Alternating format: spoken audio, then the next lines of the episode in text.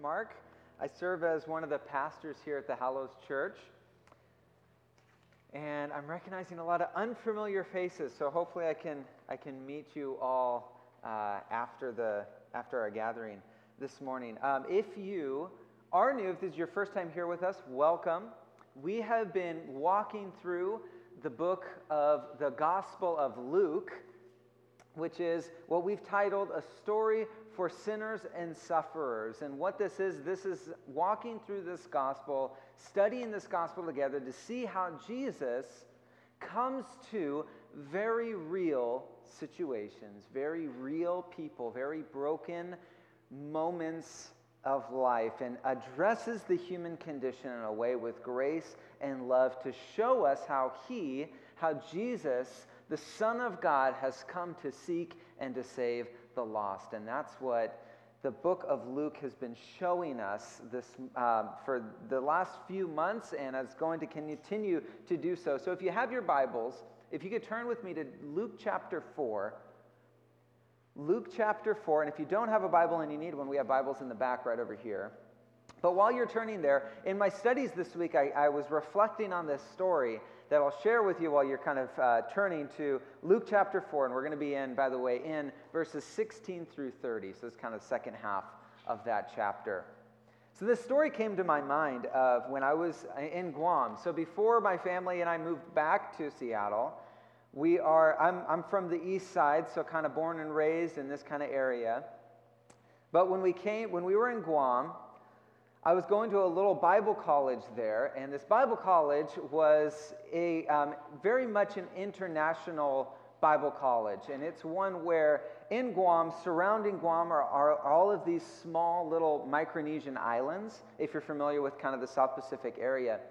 And this college was a great spot for the Micronesian islanders, those in the surrounding, like Chuuk, Palau, these different islands to come and they would get this college education there. They would get equipped for ministry. They would go back to their islands and they would begin different ministries or pastor churches. Or some would just go to come to Guam for this uh, good learning experience of learning English, all sorts of stuff. But because I was there, I was going to the Bible college and I just had felt like culture shock all the time. It took a lot of getting used to when I first started going there. I don't know if you've ever been to another country um, or if you've been to another country for a long period of time, but after the excitement of being there and like the, wow, this is so different, then the kind of question of how do I, how do I culturally adapt to this new surrounding, this new area? And the biggest, one of these moments that I had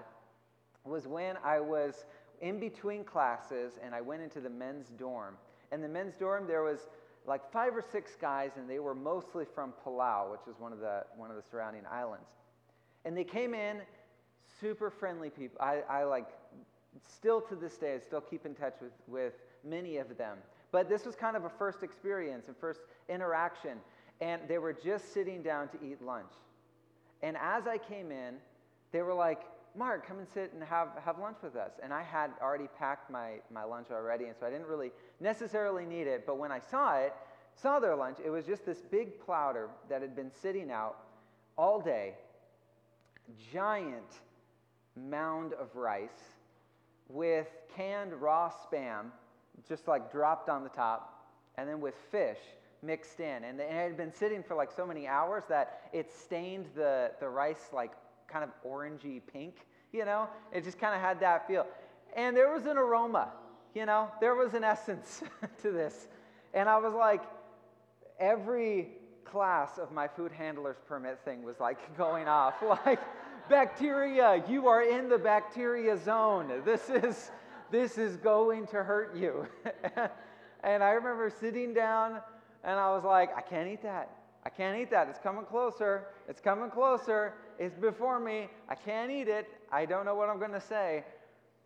And, and, I was, and I remember saying, Oh, I think, I, I think I'll pass because I already, have, I already have my bag. And I said this, guys it's a gluten free sandwich. It's, you know. and they were like, Oh, okay. And so Palauans are super, they're super polite. And they're not like a culture that pushes back or is like um, will demonstrate that they're opposed to kind of like what you're doing. They don't want you to do that. So they're so they're very like, okay, yeah, that's great, that's good. And then, but I was getting so uncomfortable, totally failed here. I remember saying, and guys, I actually can't stay. I need to get up and I got to read for the next class because I was so uncomfortable. And so I get up and I start to leave. And then they're like, wait, Mark, would you pray for us before, even though you have to go, would you pray for us before we eat? And I was like, I am doing all of the wrong things right now. This is, this is, this, what are you doing, you know? But then anyway, I prayed, and guys, I left. I left, and I sat in my hot car in Guam weather, not running. I sat in my car, read my book of theology, and ate my gluten free sandwich. And I remember God asked me a question in that moment. I still remember it. He said, How's your gluten free sandwich? I was like, Ah, that didn't go well. He's, yeah, I know. and, and he proceeded to press, impress on my heart that I had missed a huge opportunity to see Jesus' ministry at work. That I had missed for the sake of comfortability, kind of presuming that it wasn't a big deal, that I would remove myself from that, that I had missed Jesus' ministry right there. While I was sitting in my car reading about Jesus, he was working in the dorms in that very moment. And friends, each of us, if you're a Christian, if you identify as a, a follower of Jesus, each of us will have moments where we will miss opportunities that Jesus is ministering and Jesus' mission is presented. But the good news is that in those moments where I would say, God, I have failed, right after the Spirit impressed on my heart that I had missed this moment, He also presented the fact and the reality that Jesus is still in control, that He's still good and He's still gracious to me, even me, the one presuming that this ministry and what I was doing kind of had to look a certain type of way or that I didn't want to do what he was op- offering this opportunity for. And so this morning, we're going to ask these three kind of basic questions as we look at this passage where we get to see Jesus going into Nazareth, his hometown, and we get to see the reactions and responses that they have. These three questions are What is the mission and ministry of Jesus? Who is the mission and ministry of Jesus for? And lastly, how is the mission and ministry of Jesus accomplished? So let's pray before we begin. Father, we thank you for your grace this morning. Thank you for your love.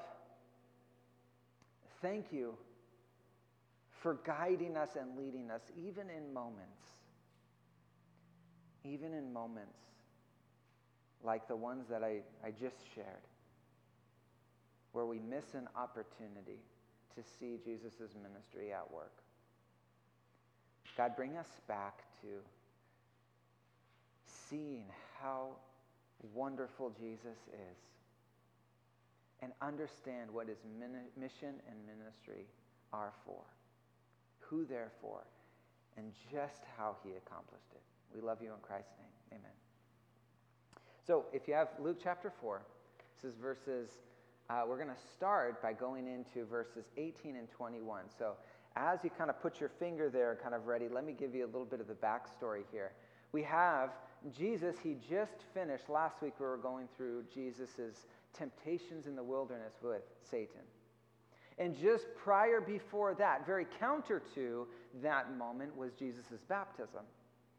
And so now we're entering into this next chapter, if you will, where Luke is bringing Jesus, is showing how Jesus is brought to his hometown of Nazareth. Now, he hasn't been there since he was a little kid, but everyone knows Jesus.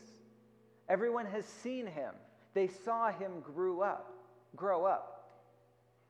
So the scene opens with him coming back after this ministry of Galilee, and by this point, he's kind of famous. He's getting well known for what he's been doing for his ministry in Galilee. And so the people have kind of heard what he's done, and it kind of they invite him and kind of make it fitting for him to come and share the sermon or the word, read the scripture for that Sabbath day.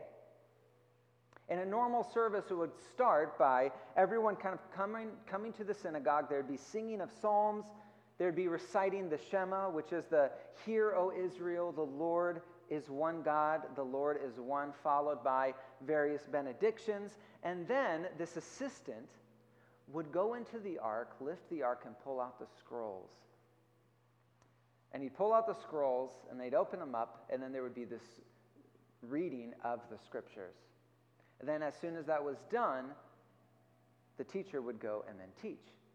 And this is all happening. The assistant comes he grabs the, scroll, the scrolls, and for that day, so this is the cool part, we don't know if it was something that Jesus selected or if it was just following through the order of the scripture readings. We, we are thinking, scholars also think that this was more providential than it was a set planned thing for Jesus. But either way, Isaiah is the book of Isaiah is brought out. The scroll is opened up and Jesus begins to recite this. This is Isaiah 61. And here we find the answer to our first question What is the mission and ministry of Jesus? So let me draw your attention there to verses 18 through 21, where Jesus reads to the people The Spirit of the Lord is on me, because he has anointed me to preach good news to the poor. He has sent me to proclaim release to the captives, and recovery to the sight to, of sight to the blind, to set free the oppressed, to proclaim the year of the Lord's favor. Then he rolled up the scroll, gave it back to the attendant, and sat down. And the eyes of everyone in the synagogue were fixed on him. He began by saying to them, Today, as you listen, this scripture has been fulfilled. Now, Jesus sitting down was a, a, a, position that teachers would make as they were going to, to teach. It wasn't like the mic drop, like, it's been fulfilled. And then he goes and sits down. It wasn't like that. He was sitting down, and at that moment, that is where everyone's eyes and minds are all captivated on what is he going to say next? What does this mean? What does it mean that Jesus just said, that these scriptures have been fulfilled. That's exactly what it meant, is that his mission is to declare in Nazareth that he has been sent to bring salvation to the poor, to the captives, to the blind, the oppressed, and to proclaim God's favor. And surprisingly, Jesus leaves out a part in Isaiah right after it says in verse uh, 19 here to proclaim the year of the Lord's favor, there's an additional sentence that he doesn't le- that he doesn't say, which is, "And the day of our God's vengeance." Now, people knew the scriptures, so their fixating stares were both in somewhat amazement and surprise because they're asking Jesus, "Well, how come you didn't finish it?" Where's the rest of it? Where's the vengeance part? But Jesus' mission, mission was to say in that moment that because of me, there is no vengeance one would experience from God. Only good news. Jesus was fulfilling the law God required and his mission to bring good news that sets people free, removing God's vengeance and judgment from sinners, it was good news that he was declaring. His mission is explaining his ministry. So, what, what, why was he there for? What would his ministry be? It would be to the poor. Now, Nazareth was already a socioeconomically poor place.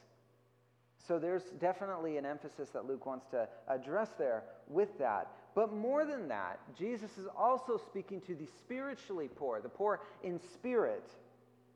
His address goes beyond a socioeconomic status to reach this, to speak into a posture and position that each of us has felt of being poor in spirit, to which he then is going to, he's going to um, elaborate on here in a little bit, but also to the captives. What does that mean? He's speaking to those in a spiritual captivity, in bondage to sin and darkness, as we've seen through his ministry in Galilee, that he is releasing people from a spiritual bondage, from spiritual oppression, which is why he's speaking into I've come to save, to help the captives and the oppressed. For those who felt and were feeling a crushing weight of helplessness, paralyzed in situations outside of their control, or who found themselves living in consequences of a lifetime of poor decisions. Jesus had set his eyes towards them to bring them freedom. Jesus is bringing liberty and dignity to the captives, to the poor in spirit, to the oppressed. In the 18th century, John Wesley, this kind of this uh, English preacher, he made this historical impression on England one Sunday afternoon when at that time the only real way that you would if you wanted to experience if you wanted to um, go to church was and to experience fellowship was to go to a church, right? And there was very much uh, an understanding or a presumption that Jesus, God, operates in the walls of the church. So if you're not here on Sunday, you're not experiencing the ministry of Jesus. The problem was is that there was a lot of rural farmers out there. So people couldn't get there all the time. And not only that, there was a limited capacity of the churches. And depending on your class and depending on what kind of church that you were in and the different types of priests that were there, you may not get in. And John Wesley kind of set this never thought of before concept I'm going to go out and preach into the fields. I'm going to go to these rural areas and I'm going to preach to them. In hopes that people would see Jesus' mission and ministry. And the first, this first Sunday afternoon when he went out, he goes out and 3,000 people show up. 3,000 families farmers, workers in all of these areas gather around to hear it. And what does John Wesley preach? What's the first thing that he preaches? This passage. To show and to demonstrate that Jesus' ministry cannot be presumed to only reside within the walls of the church, but because the church is not a place but a people, Jesus' ministry is access to all those who can receive the good news by faith through grace. This mission and ministry of Jesus is a mission of salvation and freedom to those who need rescuing. Which leads us to this next question of who is the mission and ministry of Jesus for? And going back to this story, first, people are struck by these words, they're captivated by what he said. How amazing is, is this Jesus? But suddenly, there's this turning point. The mood changed from silent awe to bodies shifting uncomfortably, then to little murmurs here and there. Let's read verse 22. They were all speaking well of him, and they were amazed by the gracious words that came from his mouth. Yet they said, Isn't this Joseph's son? Then he said to them, No doubt you will quote this proverb to me Doctor, heal yourself. What we've heard that, you took, that took place in Capernaum, do here in your hometown also. Verse 24. He also said, Truly I tell you, no prophet is accepted in his own town, in his hometown. But I say to you, there were certainly many widows in Israel in Elijah's days, when the sky was shut up for three years and six months while the great famine came over all the land. Yet Elijah was not sent to any of them except a widow in Zarephath in Sidon and in the prophet Elisha's time, there were many in Israel who had leprosy, and yet not one of them was cleansed except Naaman the Syrian. So, they're admiring Jesus' words, but were totally unmoved and unaffected by their meaning. That is until they started to realize that Jesus was talking about them when he was talking about being poor in spirit, being captive. Then it started to get uncomfortable. It's one thing to be moved by Jesus' words, but it is another to be personally changed by them. As the crowd began to realize that he was talking about them, just like Satan's third temptation that we see in the wilderness, if you say you're anointed, Prove it. You come here, you come back to your hometown. We know you, Jesus. You're coming saying that you are the anointed one fulfilling God's plan. Prove it. We've grown up with you. But Jesus was, wasn't, wasn't moved or affected by that. Even though they just asked that one question, he knew the hearts and he knew their posture of resistance that they were having in that very moment, which is why he addressed these things, these, these stories of the Old Testament. Right? And that's where we see Jesus' answer to this question. Receiving the gift of salvation doesn't come through insisting Jesus conforms to our agenda, rather, conforming to his through a posture of humility and dependence.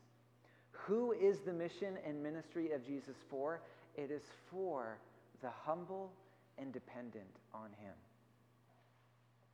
And he begins to share this but we can see this throughout the scriptures if we were to, to open them up and we were to see what is the posture that one has coming before Jesus and knowing who is Jesus wanting to minister to. 1 Peter 5 5, it says, God resists the proud and gives grace to the humble. And again in Matthew, verse se- or chapter 7, Jesus says, Enter through the narrow gate, for the gate is wide and the road broad that leads to destruction and there are many who go through it. How narrow is the gate and difficult the road that leads to life, and few find it. Why? Why is, why is he saying that? Because there is a natural disposition due to the human condition to insist that Jesus can be placed on a shelf and called upon when the time is right for us.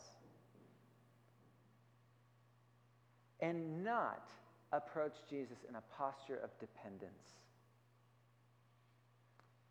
That posture is a posture of pride that expects God to act on my terms when I want Him to. To which Jesus is saying, No, that's not how I operate. Living in spiritual presumption is a dangerous approach to Jesus. living in spiritual presumption is a dangerous approach to Jesus, which is why Jesus brings up Elijah and the widow.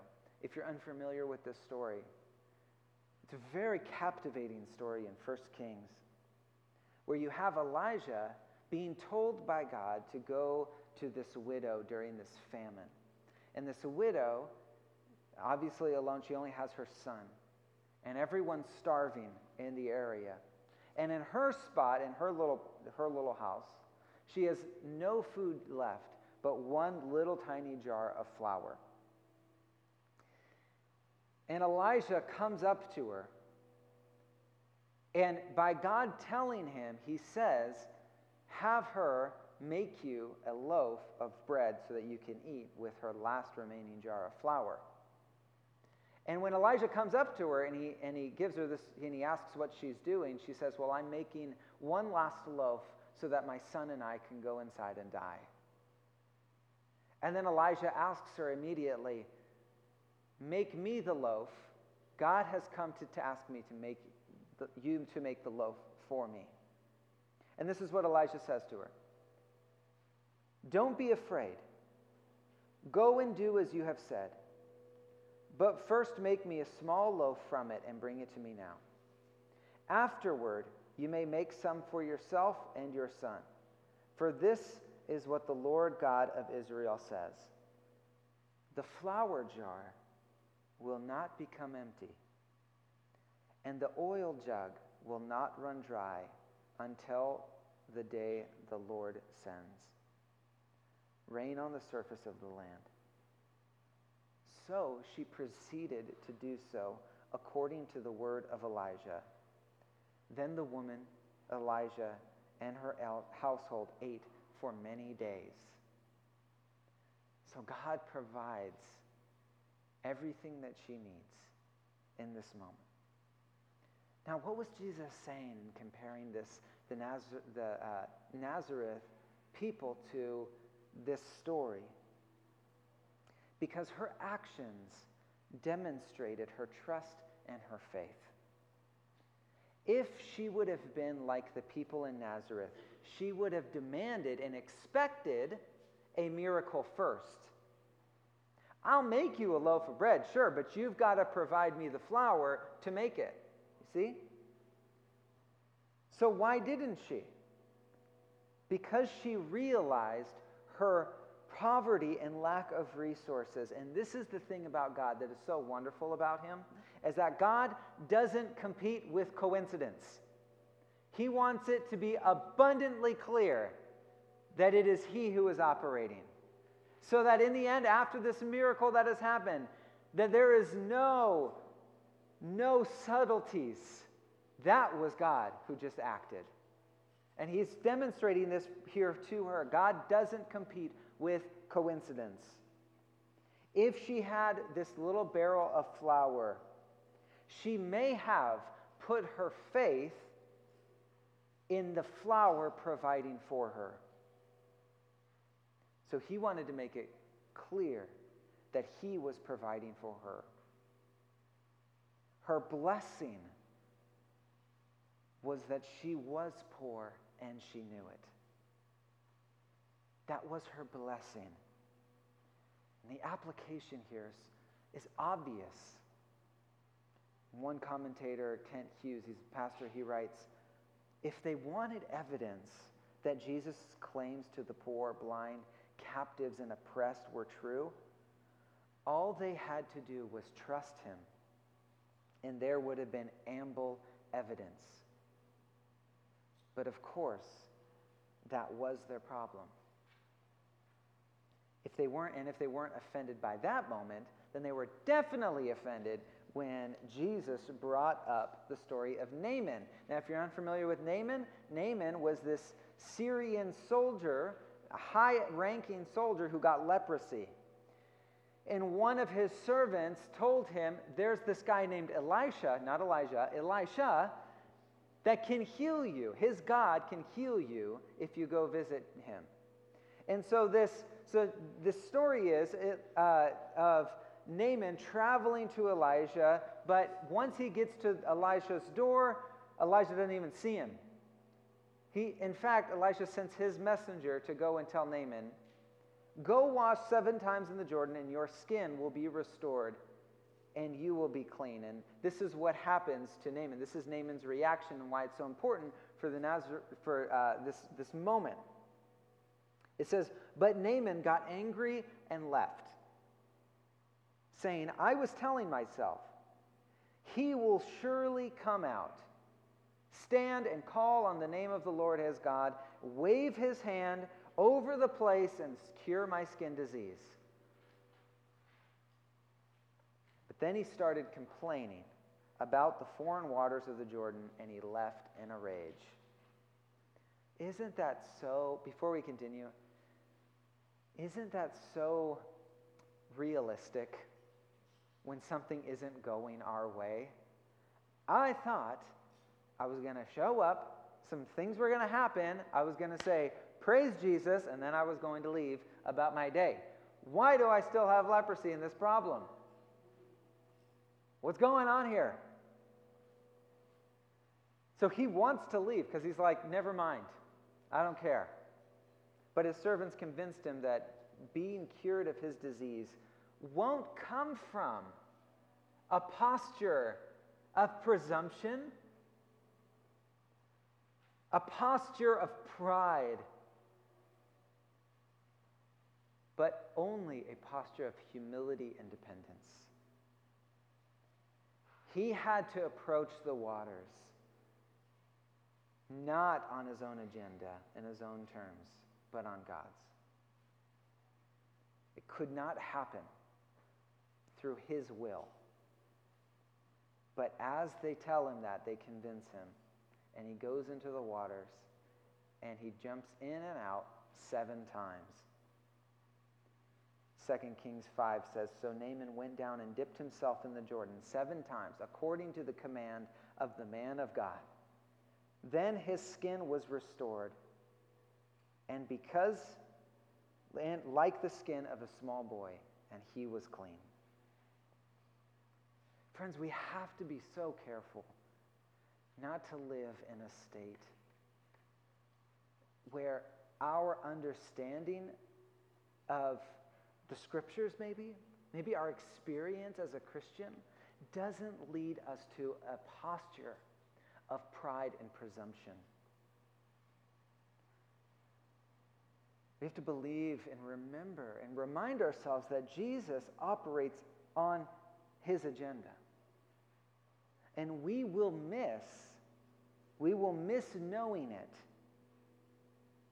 if we enter in and think that everything happens the way that we think it will. Let me give you an example of a humbling moment for me. One time, Amy and I, we were in, this was pre kids, years ago, eight, nine, ten years ago, something like that. We we're in Capitol Hill, and we're in the downtown kind of big strip on Broadway, and we're out there, and we're going, and this was during one of the times of the season of the city where there's a lot of pride parades happening, there's a lot of stuff going on, and I remember we're going in, we're shopping or something, and I come out and I just see all of this parade of things happening. And I remember my, my first thought was, man, this is kind of messed up. Like, there's a lot happening here. There's a lot of things that I am opposed to right now and very uncomfortable by. And in that moment, to my failure, I had thought, there's nothing happening here. I'm out. I'm going to leave. And in the corner of my eye, I remember so clearly, I looked, and there's this little tent. There, or uh, not a little tent, but like one of those little covers, uh, like a tent cover. And underneath was a small little church. And this little church was preparing these tables right in the middle of the strip of Broadway during all of this activity and offering free hot dogs and chili. And I was looking across the street, and in all of my presumption, I'm like, no one's going to come to that. Like, look at all these fancy restaurants and everything. I was so wrong. And I really learned my lesson that day because the crowd that came out to receive this free food was a completely different crowd that I had seen all around me. There were those who were coming. It was I, it wasn't very warm outside, but they were coming in very little clothing, and you could see the needle marks all across their arms. You could see the distress that they had had, and you could see the rejection that society was giving them. And me, a Christian, was standing across the street looking at Jesus' mission right across from me. And as everyone was lining up, this line wasn't just a few friends, it wrapped around the entire block. People were starting to look out their windows of what this little church, this little group of people were doing. What were they doing? They were showing kindness to people who haven't experienced a smile in months. They were being kind, they were being loving, they were giving someone tangible, tangible evidences of God's grace and ministry. Food. In this place where I had thought a church wouldn't thrive here, God was showing me I don't operate on those terms. I don't operate on presumptions that I can't move deeply where the poor in spirit need it. When Jesus gave this message, everyone breaks into a rage. Let's read and kind of address this last question of how is Jesus' ministry, how is the ministry and mission of Jesus accomplished? Let's read verses 18 and hear the response of what they say. When they heard this, Everyone in the synagogue was enraged. They got up, drove him out of town, and brought him to the edge of the hill that their town was built on, intending to hurl him over the cliff. But he passed right through the crowd and went on his way. Isn't that kind of isn't that fascinating? I love those subtle sentences that Jesus just passed through. And not in the kind of sense that we've heard in stories in the past where, like, he became part of the crowd and said, Yeah, throw Jesus off, and then snuck away. It wasn't like that. He just disappeared. People just didn't see him leave. And it shows us that Jesus was in complete control of his mission and ministry. This was not his time to be captured. But when we ask this question, how is Jesus is how is the ministry and mission of Jesus accomplished? It's accomplished because Jesus would give himself over to set aside all of his divinity and his power to be rejected, to endure suffering, and to be captured. He will be taken captive so that captives would be set free. So that captives would be set free.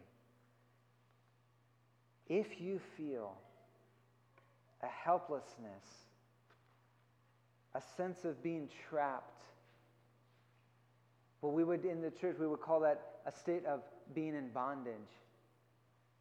Feeling like you can't get out of something, know that Jesus accomplished his mission and ministry because he went to the cross, endured rejection, suffered, and gave himself over to be captive so that you, captive to bondage, feeling the weight of oppression, feeling a sense of,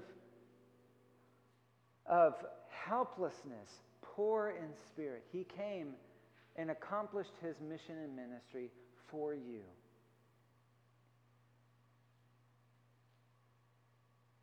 He came for us. 2 Corinthians 5 says, He made the one who did, who did not know, who, uh, I made a typo. What does it say? He made the one who did not know sin to be sin for us, so that in him we might become the righteousness of God. In the midst of this mob screaming death threats at him, he remained unmoved and determined because in a later time, another mob would succeed. And what continues to baffle me to this day is that Jesus doesn't just end it there, but Jesus accomplishes his mission now through his church. Through those people who were in that tent serving. When Luke is writing to Theophilus in Acts chapter 1, he says, I wrote the first narrative, Theophilus, all about Jesus, what Jesus began to do and teach.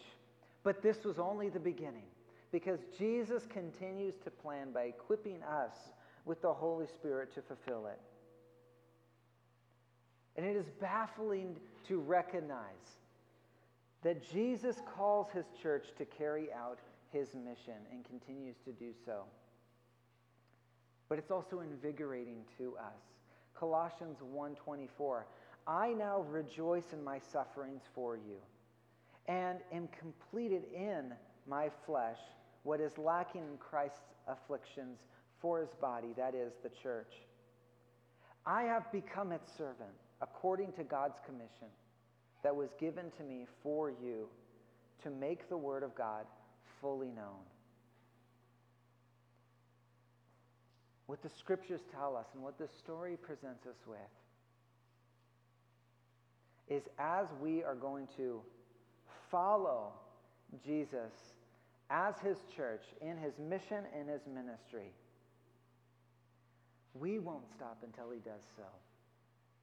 We have to be careful not to presume that his ministry must operate in a certain way or else it doesn't work. We also have to keep our minds and our hearts in a posture of humility and dependence to look at what he is doing because only then when we are able to look at what Jesus is doing through the Spirit only then are we able to address this same type of question. When you are confronted with Jesus, when you see the reality of Jesus, will you receive him or will you reject him? Everyone is confronted with this reality of Jesus. But the statement that I also want to provide when we bring those questions, when we bring that question to our neighbors, to our, our family members, to our friends, to those we care about, to those we want to see Jesus save. This is the next statement I have that I want to address to you. Don't miss his ministry and presume his movements. A posture of humility is a posture used for purpose. A posture of humility is a posture used for purpose. Jesus is so good to us and so gracious to us that when we have moments of failure, when we have moments of helplessness, of difficulty, when we even have moments of, of bondage, of captivity, of going back into, falling back into sin. He is so good to us that he does not leave us there, but he brings us out by demonstrating his power and his goodness to us.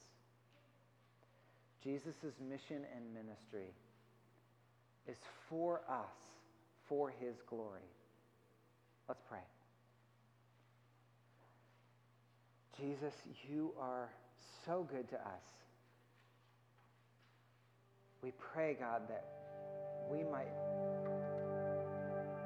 through the help of the Holy Spirit, see things clearly and not be spiritually blind like those in Nazareth were. That we might see you and experience your love and your grace through faith, through the Holy Spirit, to know that you are taking care of, taking care of us. That your ministry is alive and well, not because of our own rights and because of the things that we've done, but because you, you are the one who accomplished everything. And you alone are the one who is going to see it to fulfillment. The scriptures are about you. And we thank you for them so that we might know you all the better. We love you in Christ's name. Amen.